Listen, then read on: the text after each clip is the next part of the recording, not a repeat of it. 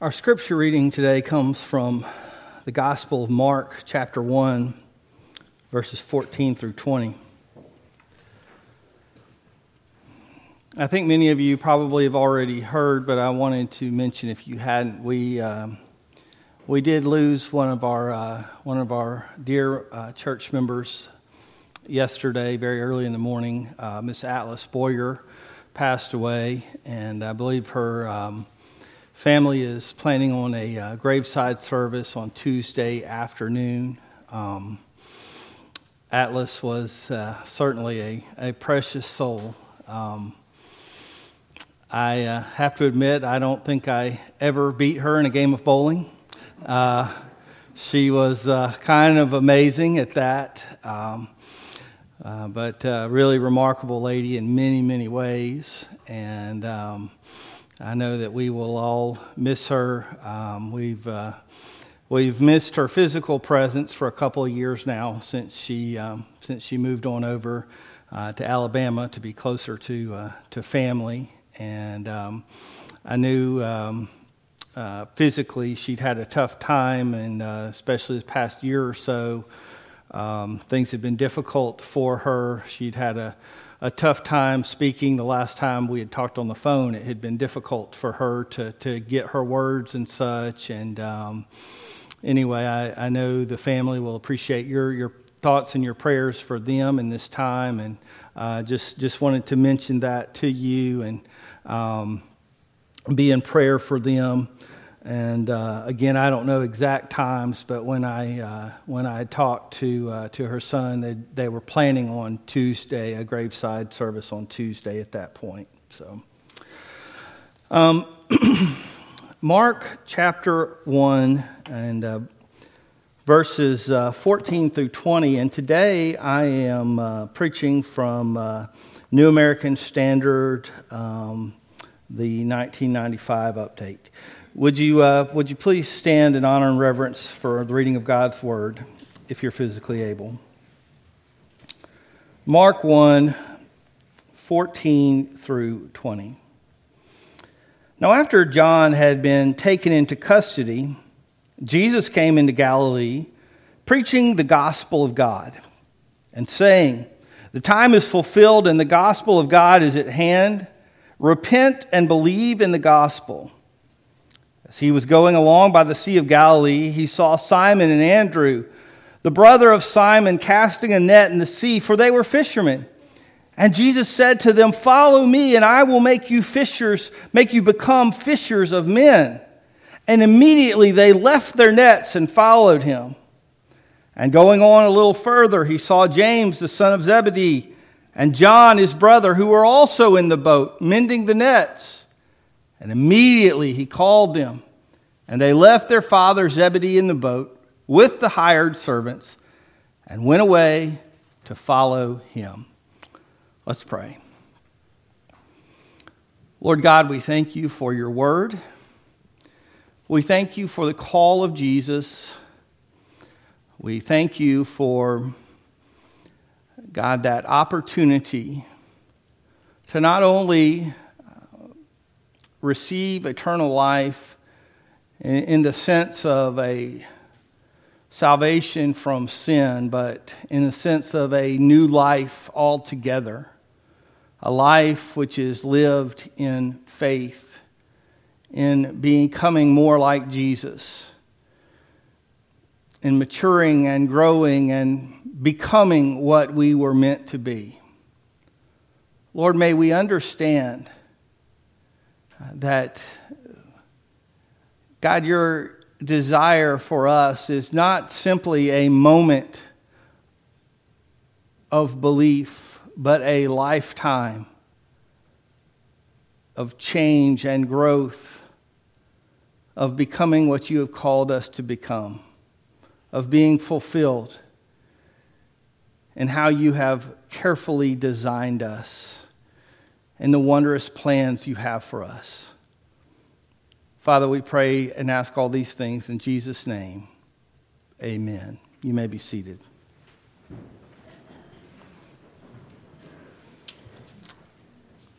Today I would like to very simply talk about the call of Jesus. The call of Jesus. And I am distinguishing that call this morning as the call of discipleship, distinguished from the call to salvation. I am talking about those who are called to serve, to follow, to go, and to do God's work. Beyond simply belief, but to be about the master's business. And so I want to make three simple statements that have to do with this call of Jesus that I believe is important for all of us to understand. And so I'm putting this on a level that I hope we can all get. That if there's 5-year-olds or 50-year-olds in here, that we can catch. The first thing that I want us to get is that God calls you. God calls you. One thing as Cumberland Presbyterians that might separate us or might distinguish us from some of our other friends and brethren in Christian circles, specifically some of our other Presbyterian brethren, is that we are a whosoever will gospel belief system. We believe that God calls everyone to salvation and to service. We believe that God does not simply say, well, here's just a few certain people that I want to deal with, and everybody else, whatever happens to them happens. But rather, we believe that while God may have special goals for certain people and other goals for other people, that He has a heart for this whole world and that He has a calling for all people. Jesus said in John 12:32, "If I be lifted up, I will call all men to myself." Lifting up was Him, a reference to Him being placed and lifted up on the cross. And the cross of Jesus Christ is a message that was not meant for an elite few, but rather it was a message that was meant for the world. His death was not for the special, not for the elite, not for the wealthy, not for the talented, not for any other just little tiny grouping of people, but it was for the world. It was for all. And not only is salvation from our sins for everybody, but also the call to service, the call to be useful to God is for all. So if we're going to understand discipleship, we need to understand that Jesus calls you. You as an individual are called to discipleship. Now that's very, very important. That would stand out in a big, humongous way in Jesus' day. We may not understand that because we don't really understand discipleship. The only place where we would get discipleship as a modern man or woman, boy or girl, would be in church. We don't get discipleship in any other place. Nobody else runs around. You don't go to college and a professor doesn't stand up and say, would any of you like to be my disciples? If they do, you'd run away. You'd say, you're strange. I don't want to be around you. But discipleship was a common thing in the day of Jesus. Very famous and well-known philosophers, rabbis, other well-known teachers took on disciples. But here's the big difference between Jesus and these other teachers. Others, whether they be folks like Socrates or famous rabbis, they'd be well-known. And people would come up to them and beg them, "Teacher, might I be your disciple?" And the teacher might allow them, if they were good enough, to say, well, I guess I'll let you hang around a while. But interestingly enough, Jesus selected his disciples. He went and chose them specifically. And so here he chose these disciples. But did he go out and choose the most well-known, the wealthiest, the most intellectual, you know, the ones with the best reputation in the world? Jesus said, hey, you guys down there casting a net, you probably don't even have enough money to own your own boat. You guys come with me. You actually do have a boat, but you're still good, hard-working folks. You two other fishermen, you come with me as well. And later on, he selected a tax collector. Later on, he selected somebody who was a zealot, kind of a troublemaker sort. And he selected a lot of other odds and ends, oddball kind of folks. And eventually, Jesus said, I'm going to get around to putting out a call for everyone. I'm going to invite, when I go to the cross, I'm going to open up my invitation for everyone. Because everyone, I want to be part of my movement. So the number one thing that you need to understand about God's call to be a disciple of Jesus Christ is that God has called you. You have been called. So that leaves you in a position where you cannot be neutral to God's call to discipleship. You must make a decision. You can either accept it or you can reject it. Now, you can reject it passively by just kind of ignoring it or forgetting about it, or you can actively reject it and say, no, I'm not going to do that. But one way or the other, you have to respond to that call. Yes, I'm going to follow. No, I'm not going to follow. Jesus calls you is the first thing that all of us need to understand about the call to discipleship. Secondly, we need to understand about Jesus' call to discipleship is once he's called you and you've accepted it, you follow Jesus. Pretty simple, right? He calls you. If you choose to accept it, you follow Jesus. What did that mean? Well, in the first century, it was pretty clear. Come follow me. What'd they do? They left their nets. They got out of the boat with their daddy. Where he was walking, they walked. They literally followed in his footsteps. I remember as a kid being in dangerous places sometimes. I'd be going with my dad or my grandpa. Maybe it was a snaky place or a place with a lot of briars or, you know, just I don't know. Now, sometimes dad might pick me up, but other times he might say, now you stand right behind me and you step just where I step. And he'd go ahead of me. And there I'd be making long strides trying to step exactly where dad stepped. And it's kind of like that. They would follow right in Jesus' footsteps. They'd go exactly where Jesus went. They'd see what Jesus saw. They'd do what Jesus did. They would watch. They would learn. They'd rest when he rested. They'd eat when he ate. They would just spend time with him. One of the most fantastic verses in the Bible to me is a verse that talks about Jesus having disciples that he might be with them.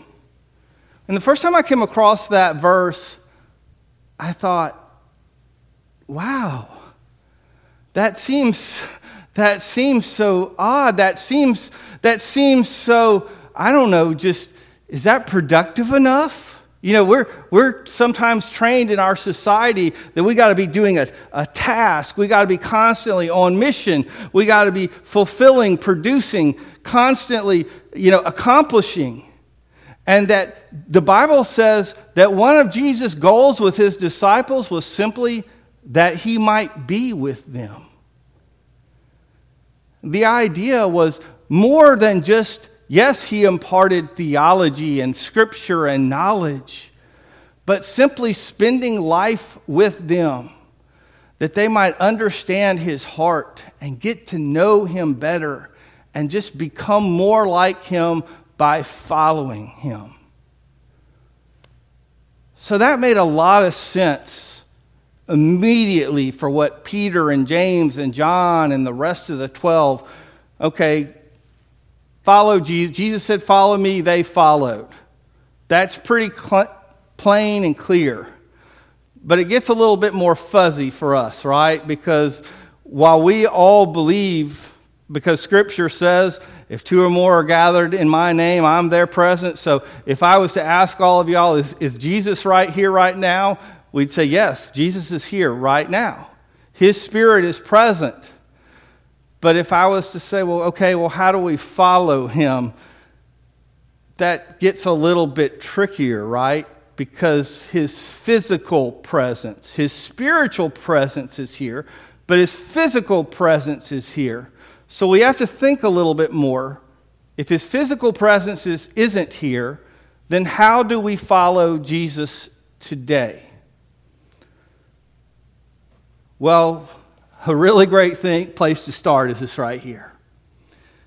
We have God's Word. We have the record in the Gospels, Matthew, Mark, Luke, John, that tell us, that record his life, what he said and what he did, at least the most important parts of it. Now, the Gospel writers openly admit this isn't everything that Jesus ever did.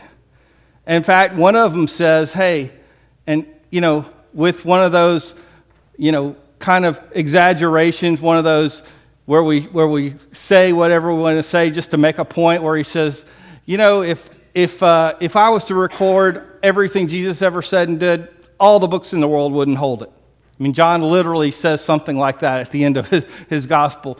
But the gospels are telling us they can't really record everything Jesus ever said and did in them. But the important stuff that we really need to know is in here about what Jesus said and did. So that's the most important place to start.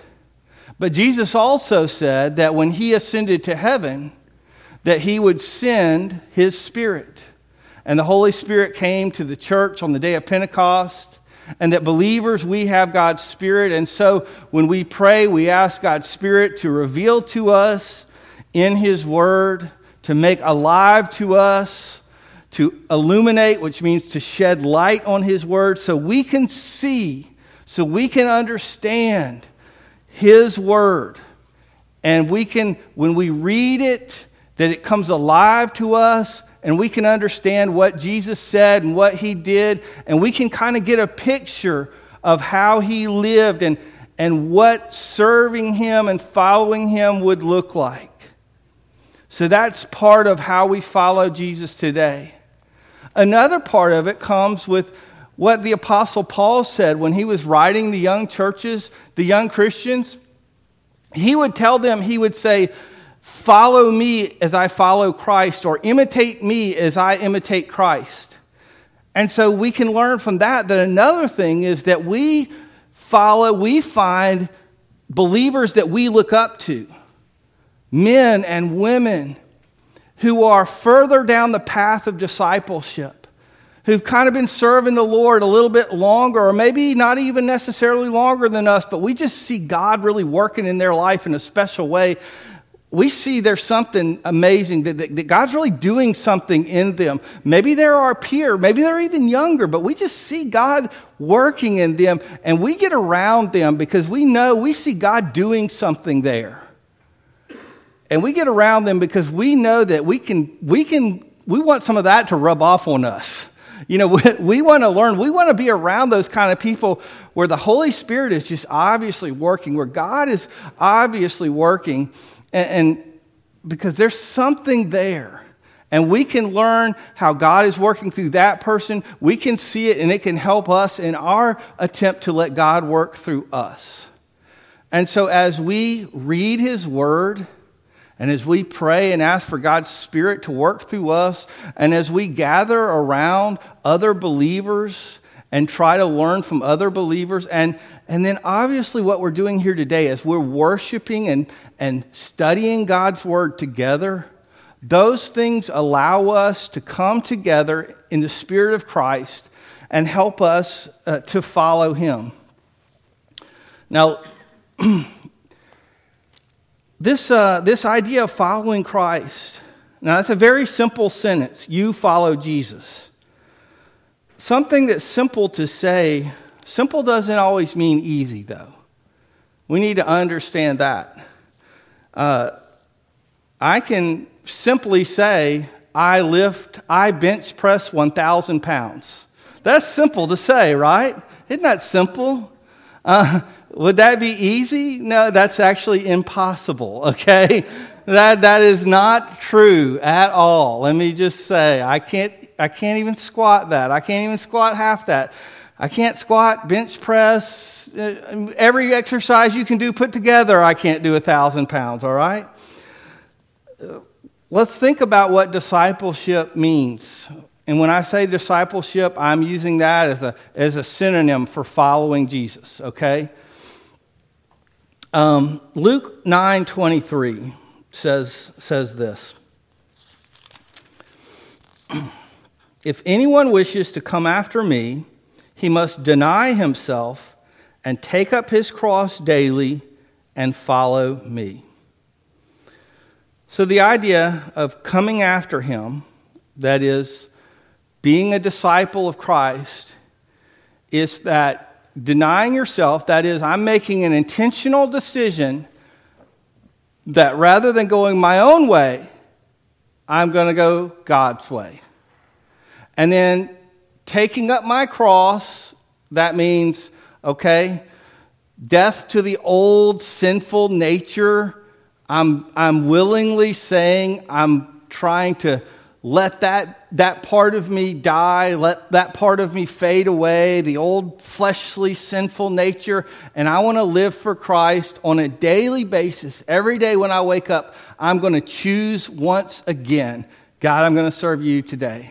Yesterday I didn't do so well, or maybe yesterday I did pretty well, but I know today's a new day, and it's another opportunity to serve you, or or it's an opportunity to serve myself, but today I'm going to choose to serve you. And then I'm going to follow you. So that's the idea of this second step in discipleship, is that you follow Jesus. You consciously do so. The third simple point, after Jesus calls you and you follow Jesus, is that Jesus transforms you. Jesus transforms you. Jesus calls you. Just like he called Peter, James, John, all the disciples, Jesus called you. He reached out to you. We want to make that very plain and clear. Even though we say it's a whosoever will gospel, even though we say anybody can come to God, we do not mean that you did so on your own. You didn't do so on your own initiative. The Bible says we love him because he first loved us.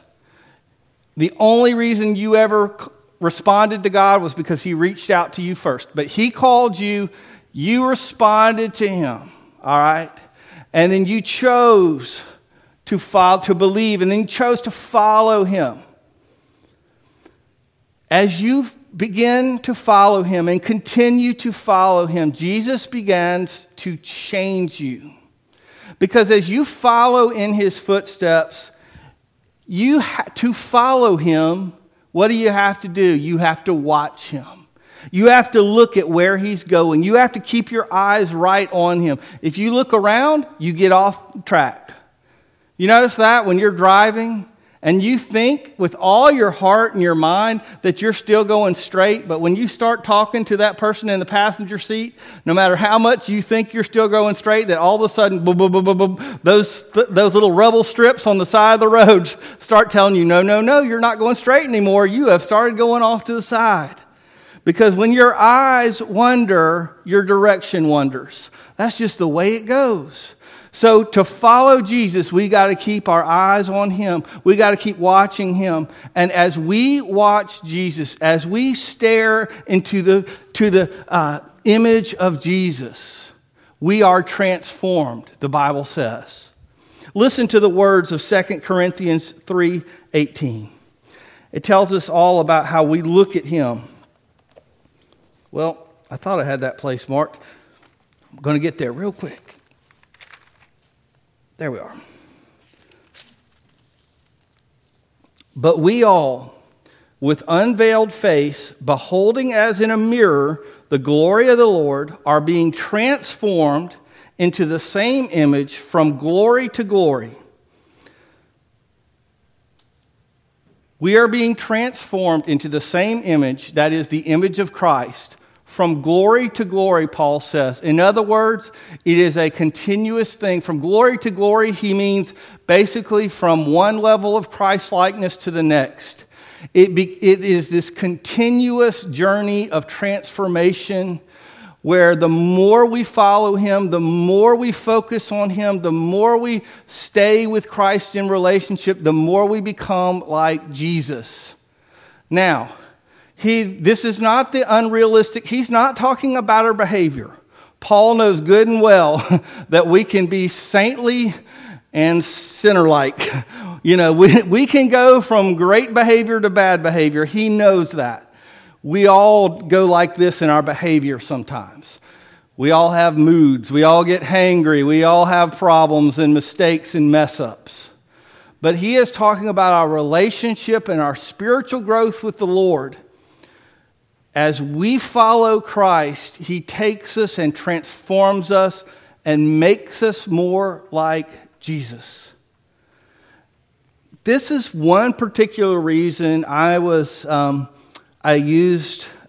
the New American Standard version today.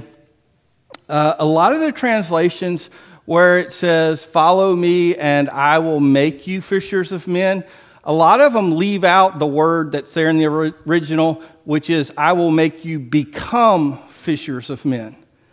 And a lot of them, because it's kind of almost seems extraneous in English, they just say, "I will make you fishers of men," or "fishers of people," because it's really a generic word that means all mankind, you know, men, women, boys, and girls. But this one, the word "become" is in the original. And it really brings out the fact that when Jesus said, "I will make you become fishers of men," he was telling those fishermen, not, "Hey, Peter, James, John, all you guys, Andrew, I'm going to all of a sudden, boom, you're about to be super saints. You're about to be mega apostles. You're about to be great evangelists the second you follow after me." That's not what he was telling them at all. When he says, "Follow me and I will make you become fishers of men," he was telling them, you're about to begin a journey. And when you take a step in this direction and another step and another step and another step, you are starting a process that will literally transform your life. But it's not an instantaneous transformation. It is a long walk in the same direction. It is a process of transformation that I will complete throughout your life of Christian obedience. And so you and I need to get rid of this idea of microwave Christianity, of instant, quick fix. I'm going to be done with all of my temptations, my trials, and my faults just by, "Jesus, fix me all. Jesus, take it all away." No. God says, "You know what? I love you, warts and all. I love you as you are, but I love you too much to keep you as you are. But you're going to follow me, and I am going to change you as you follow me, as you focus on me, as you look into me. I will change you from glory to glory. I will transform you. I will make you more like Jesus."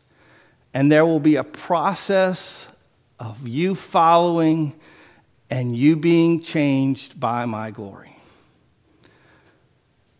So there it is. There it is. That's what discipleship or the call of Jesus is all about. Jesus calls you. If you respond yes, you follow him. As you follow him, as long as you do, when you're not getting off the path, when you're not turning around going in circles, when you're not stopping, but as long as you are following, Jesus transforms you while you are actively following him. Jesus makes clear in Luke 9:23 and other passages that it's very possible for disciples to get off that track, to stop following. Does that mean that all of a sudden you're not bound for heaven anymore? Nope. It does mean that you're not growing, you're not becoming more like Jesus, you are not be filled with his joy, you will not receive all the blessings that he has for you, you will begin to backslide. There will be many consequences. God says, those whom I love, I will discipline. And there's lots of reasons why you don't want to get off that path. But it's not a loss of salvation, but it is certainly a great loss because you will not grow and you will not receive the blessings and continued transformation that a walk of discipleship will bring you. And so the question today that I have for you, it's a very simple question.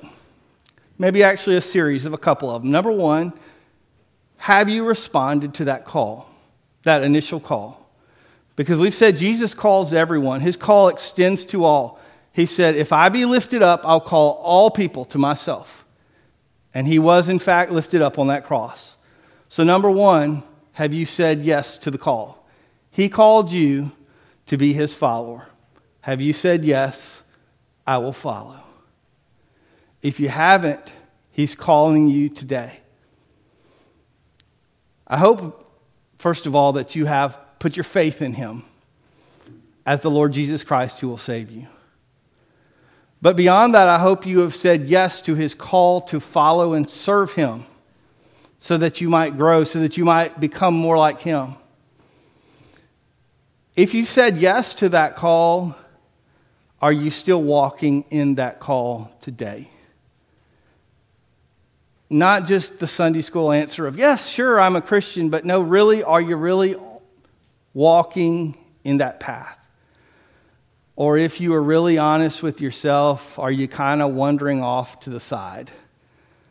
Are you going down some rabbit trail? Have you stopped to take a break? Are you running in circles in your life? Because if you're doing those things, I'm not here to threaten you with the hellfire and brimstone.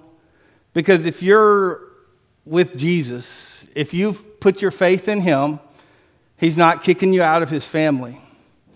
But he is going to tell you very seriously that if you're not walking with him, there is great loss in so many ways. And the greatest of those is the fellowship and the change and the growth with Christ that would be coming if you were walking with him the way you should.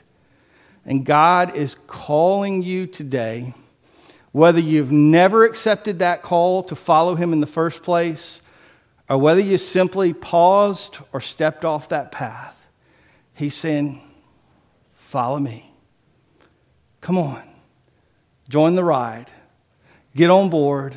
Get on the track and follow me. And I will make you something greater. To a bunch of guys who stayed on boats and on the edge of the sea, he said, I'll make you fishers of men. That is, I'll make you go out. To hunters, he might say, to guys who hunted squirrels and rabbit, he said, he might have said something like, hey, we're going to capture the biggest game of all.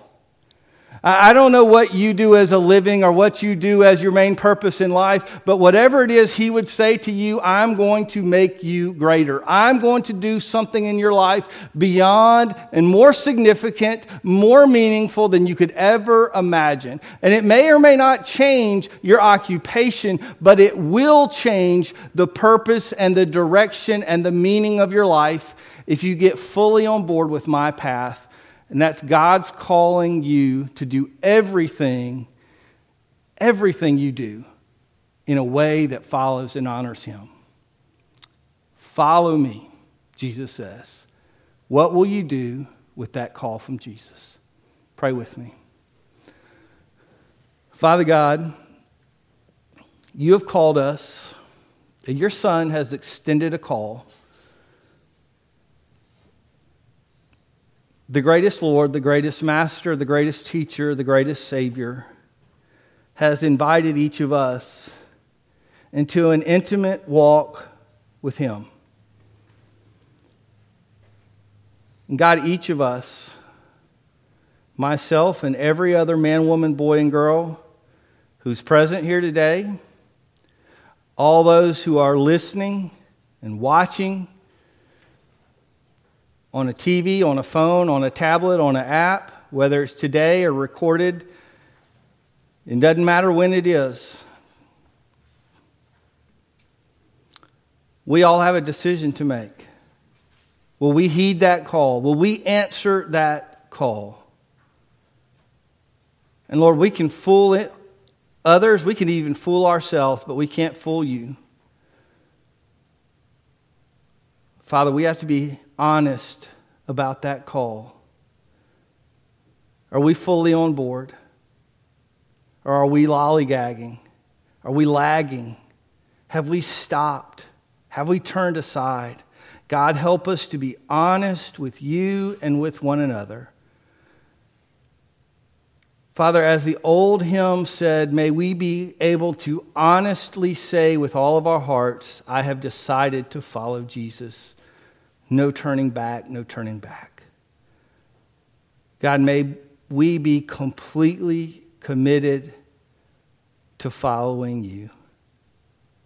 God, I pray and I ask all these things in Jesus' name. Amen.